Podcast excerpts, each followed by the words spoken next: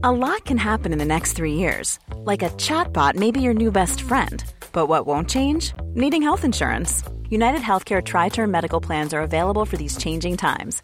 Underwritten by Golden Rule Insurance Company, they offer budget friendly, flexible coverage for people who are in between jobs or missed open enrollment. The plans last nearly three years in some states, with access to a nationwide network of doctors and hospitals. So, for whatever tomorrow brings, United Healthcare Tri Term Medical Plans may be for you. Learn more at uh1.com. It's that time of the year.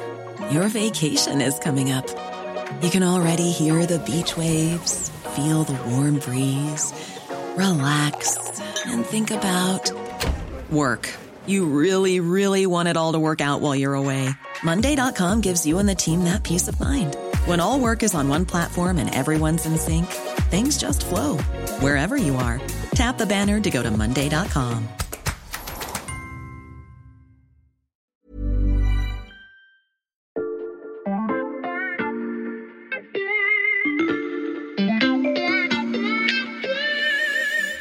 Quant est différent de ses concurrents, déjà parce qu'il est français et il a une vocation européenne. Passer sous pavillon chinois pour un moteur de recherche qui devait faire la fierté de la France, ça ferait mauvais genre.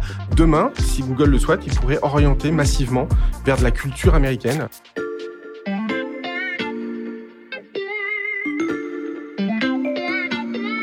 Salut, c'est Xavier Yvon. Cet été, nous vous proposons une sélection des meilleurs épisodes de La Loupe, le podcast quotidien de l'Express. Allez, venez, on va écouter l'info de plus près. Ces dernières années, vous vous êtes habitué à dire ça. Dis Siri. Ok Google. Mais, même s'il ne faut pas insulter l'avenir, il est peu probable que vous prononciez ces mots-là. Bonjour Quant. Pourtant, la promesse de Quant, le moteur de recherche français, était ambitieuse. Sur un match de football, sur un discours politique, sur une actualité, sur qu'est-ce qui se passe aujourd'hui, vous allez sur Quant et vous allez trouver quelque chose de beaucoup plus frais, de beaucoup plus complet, et de beaucoup plus intéressant qu'ailleurs. Ça, c'était le discours du cofondateur de Quant, Jean-Manuel Rosan, en 2013. Et pourtant, huit ans plus tard, quand on veut chercher quelque chose sur Internet, vous, comme moi, notre réflexe, c'est toujours Google. C'est même devenu un verbe. Je googlise, tu googlises, mais vous ne quantez pas. Est-ce à dire qu'on ne pourra jamais planter de petits drapeaux français sur l'immense planète virtuelle du web mondial C'est la question qu'on passe à la loupe aujourd'hui. Alors là, je tape Emmanuel Paquette sur Quant. Il est pas mal référencé. Il y a une page Wikipédia, des chroniques à radio et ah, on a de la chance, il est journaliste ici à l'Express au service économie. Salut Emmanuel. Bonjour. D'après ce test très empirique hein, que je viens de réaliser avec ton nom et ton prénom, euh, Quant a l'air de fonctionner pas trop mal? Mais j'avoue que c'est pas mon premier réflexe quand il s'agit de faire une recherche euh, sur Internet. Euh, on sait combien de personnes utilisent euh, Quant aujourd'hui? Alors, le nombre de personnes, c'est compliqué à, savoir. En, en revanche, ce que donne Médiamétrie comme chiffre, c'est 4,3 millions d'utilisateurs uniques, de visiteurs uniques pour le mois de mai. À titre de comparaison, Google, c'est 9 fois plus. On est plutôt autour de 36 millions d'utilisateurs. Donc, d'un côté, on a quand même un moteur de recherche américain qui draine quasiment 90% de part de marché des requêtes sur le marché français, quand aujourd'hui, Quant fait à peine 1%. Pour être précis, on est à 0,98% euh, des recherches qui sont effectuées directement sur ce moteur. Ça veut dire que ça fait quand même un peu de monde. Ça fait un peu de monde, ça dépend de quel côté on, on se place. 1%, on peut dire que c'est pas si mal. 1%, au bout de quasiment 10 ans d'existence, on peut se dire que c'est on aurait pu mieux faire pour le coup. Et c'est qui les gens qui utilisent Quant? Alors aujourd'hui, il est préinstallé par défaut dans l'administration française, hein, puisque ça a été poussé par le gouvernement, notamment le secrétaire d'État au numérique euh, Cédric O. Après, il se trouve que quand on discute avec les gens de l'administration française, ils passent assez vite sur Google en réalité. Même s'il est préinstallé, ils ont quand même le choix de pouvoir se rendre sur le moteur de recherche qu'ils souhaitent utiliser. Et c'est vrai, de ce point de vue-là, eh ben, euh, Google est quand même toujours plus performant que, que Quant, avec une base de données, une indexation euh, qui est beaucoup plus profond et une, un temps de réponse beaucoup plus rapide que Quant. Donc, ce qui fait qu'aujourd'hui, il est quasiment indéboulonnable. Hmm. Quant n'a donc pas réussi à vraiment pénétrer le marché français. Pourtant, l'entreprise est toujours là, hein, huit ans après sa création. Est-ce qu'elle gagne de l'argent? Alors non, ça c'est le deuxième problème, c'est qu'elle perd encore beaucoup d'argent. Alors pour une start-up, c'est quand même normal de perdre de l'argent, sauf que les pertes s'amplifient et le chiffre d'affaires, lui, il stagne plus ou moins, puisque euh, en 2019, on était à un peu plus de 5,7 millions d'euros de chiffre d'affaires, donc pour des pertes de 23 millions. Alors sur 2020, ils estiment qu'ils ont plutôt fait 7 millions de chiffre d'affaires pour 13 millions encore de pertes, donc deux fois plus de pertes que de chiffre d'affaires. Au total, selon nos calculs, il serait à 75 millions d'euros de pertes en l'espace de 10 ans, donc c'est quand même assez massif. Et surtout, la société n'a plus de cash. Donc aujourd'hui, elles recherchent des fonds entre 10 et 20 millions d'euros. Ils ne font que de courir après l'argent année après année, puisque la société aurait besoin de beaucoup plus de moyens pour faire face à l'hégémonie de Google. Mais euh, comment Quant survit alors sans ce cash? Alors ils peuvent survivre parce qu'aujourd'hui ils sont quand même soutenus euh, politiquement, puisque c'est aujourd'hui le chantre hein, de la souveraineté européenne, c'est la contre-attaque, la riposte de la France et de l'Europe face à Google. Donc d'une part ils ont eu 25 millions d'euros d'aide hein, de la Banque européenne d'investissement, donc c'est pas négligeable. puis de l'autre côté, la Caisse des dépôts et consignations, donc ça c'est le bras armé de l'État, a mis plusieurs fois au pot et continue de remettre au pot. Donc on voit aujourd'hui que c'est un, un, projet politique, soutenu politiquement, aussi bien par Paris, au niveau de l'Élysée, que au niveau européen par Bruxelles. Et, ces difficultés financières euh, dont tu parles, elles se sont accompagnées aussi d'une crise de gouvernance, et d'ailleurs il y a un nouveau président qui vient d'être nommé. Oui, exactement. Euh, L'idée c'est essayer de relancer un peu la, la société, après avoir euh, une période dans laquelle en fait il y a eu des coupes dans les dépenses, beaucoup de coupes dans les dépenses. D'une part, ils ont déménagé, hein, ils étaient dans des locaux euh, plutôt pas mal hein, dans le 17e arrondissement pour y être allés. Ils ont même fait des grandes fêtes. On voyait que l'argent coulait plutôt à flot à l'époque. C'est quand même dans un quartier où il y a toutes les ambassades hein, qui sont là-bas, puis des grands hôtels. Donc ils ont déménagé pour être euh, maintenant à Neuilly-sur-Seine. Alors selon ce qu'ils m'ont dit, ils sont à quasiment à 300 000 euros d'économie par an. Euh, donc ça c'est une première mesure d'économie assez importante. L'autre mesure d'économie, ça a été le départ de pas mal de, salariés, hein, puisqu'aujourd'hui ils sont moins de 100 alors qu'ils étaient plutôt 130, 140 au plus haut de l'activité du moteur de recherche. L'idée maintenant, c'est de repartir à l'offensive euh, avec des nouveaux investisseurs si possible, puisque la société essaye de lever à nouveau de, l'argent pour se, développer. Et où Quant compte trouver de l'argent?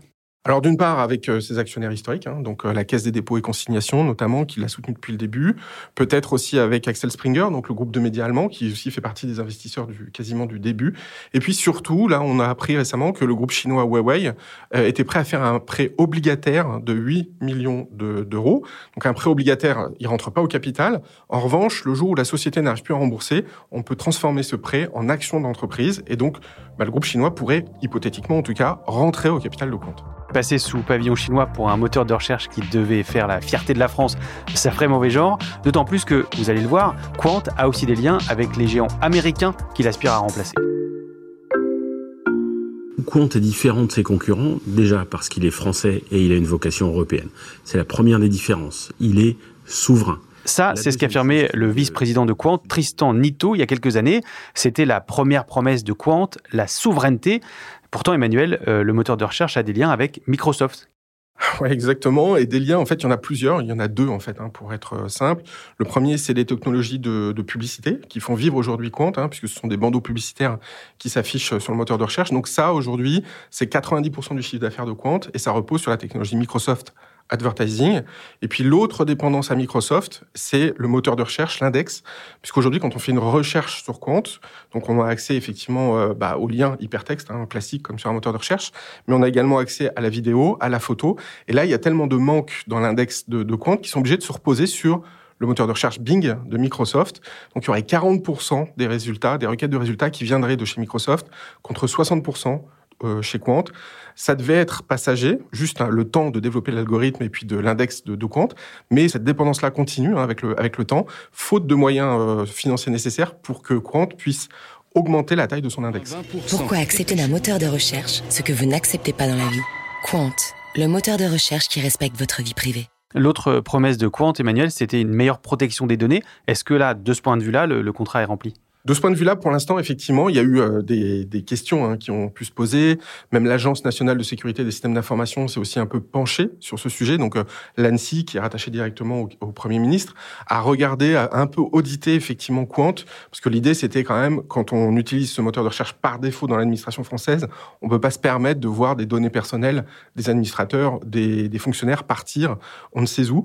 Donc, effectivement, ça a été audité. Pour l'instant, en l'occurrence, euh, Quant, de ce point de vue-là, a respecté son agenda respect sur ce point de vue, moins sur la souveraineté. D'ailleurs, euh, c'est indiqué hein, quand on va sur le moteur de recherche de compte, il y a des, petits euh, onglets comme ça sous la barre de recherche qui disent bien souveraineté, euh, respect des données, etc.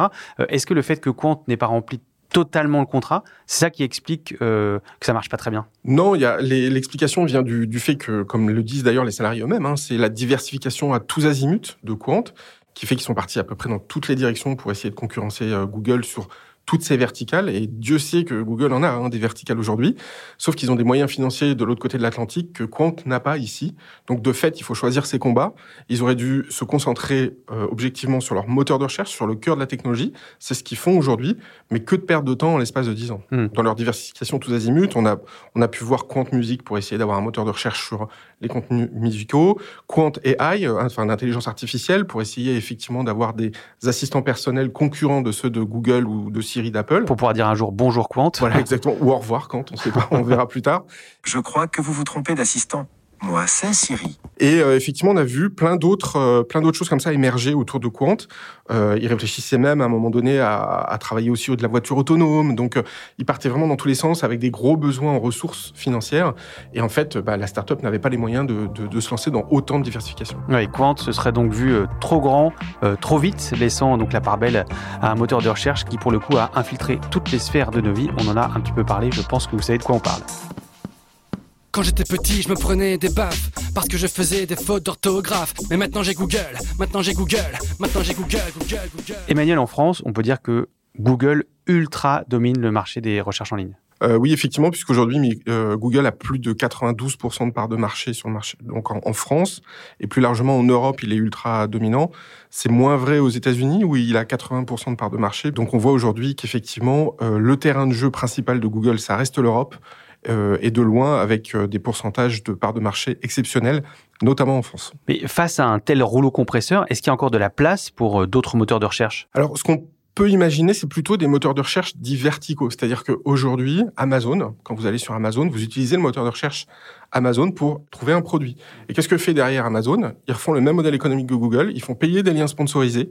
Donc Amazon est un moteur de recherche lui-même à l'intérieur de, euh, de, ce, de, ce, centre commercial gigantesque.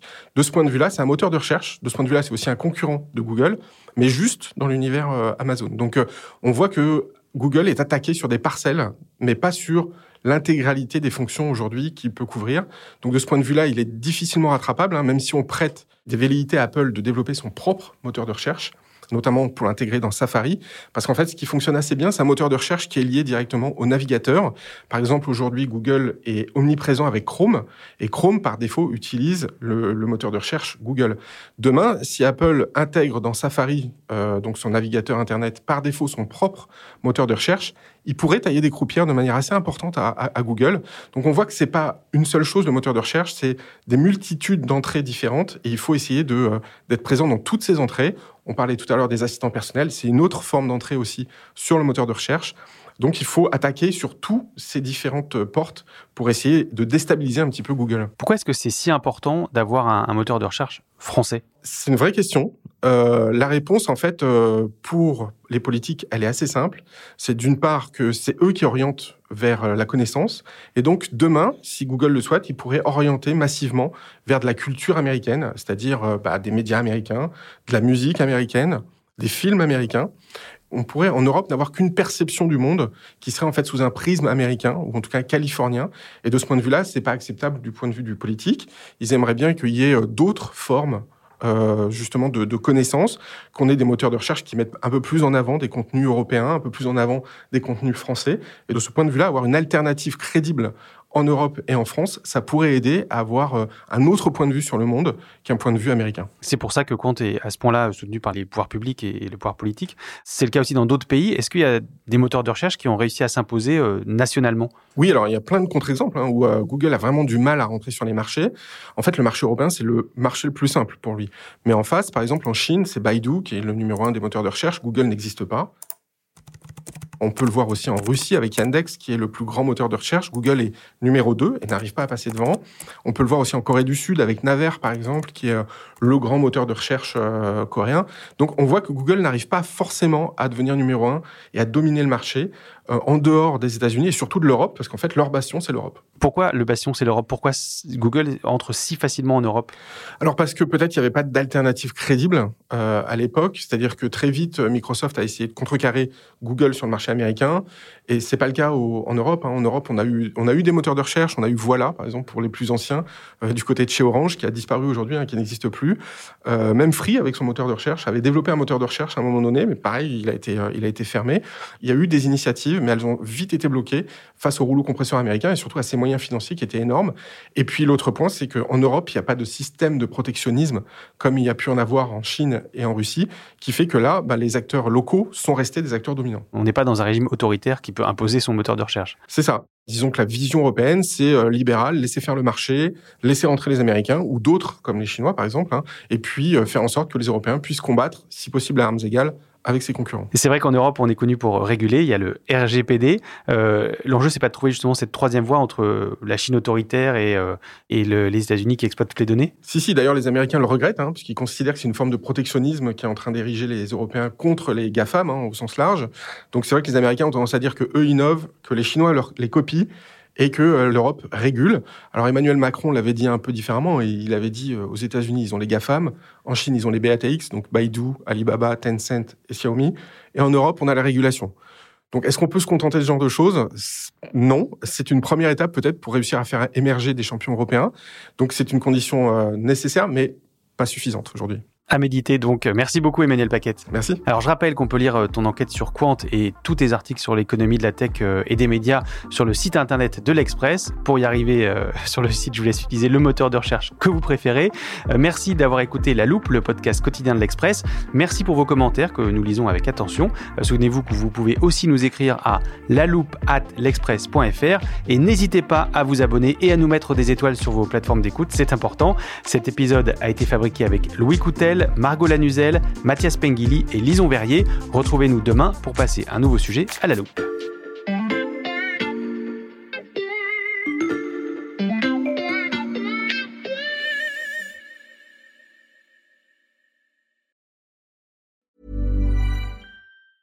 Even when we're on a budget, we still deserve nice things. Quince is a place to scoop up stunning high-end goods for 50 to 80% less than similar brands. They have buttery soft cashmere sweaters starting at $50, luxurious Italian leather bags, and so much more. Plus, Quince only works with factories that use safe, ethical, and responsible manufacturing. Get the high-end goods you'll love without the high price tag with Quince. Go to quince.com/style for free shipping and 365-day returns.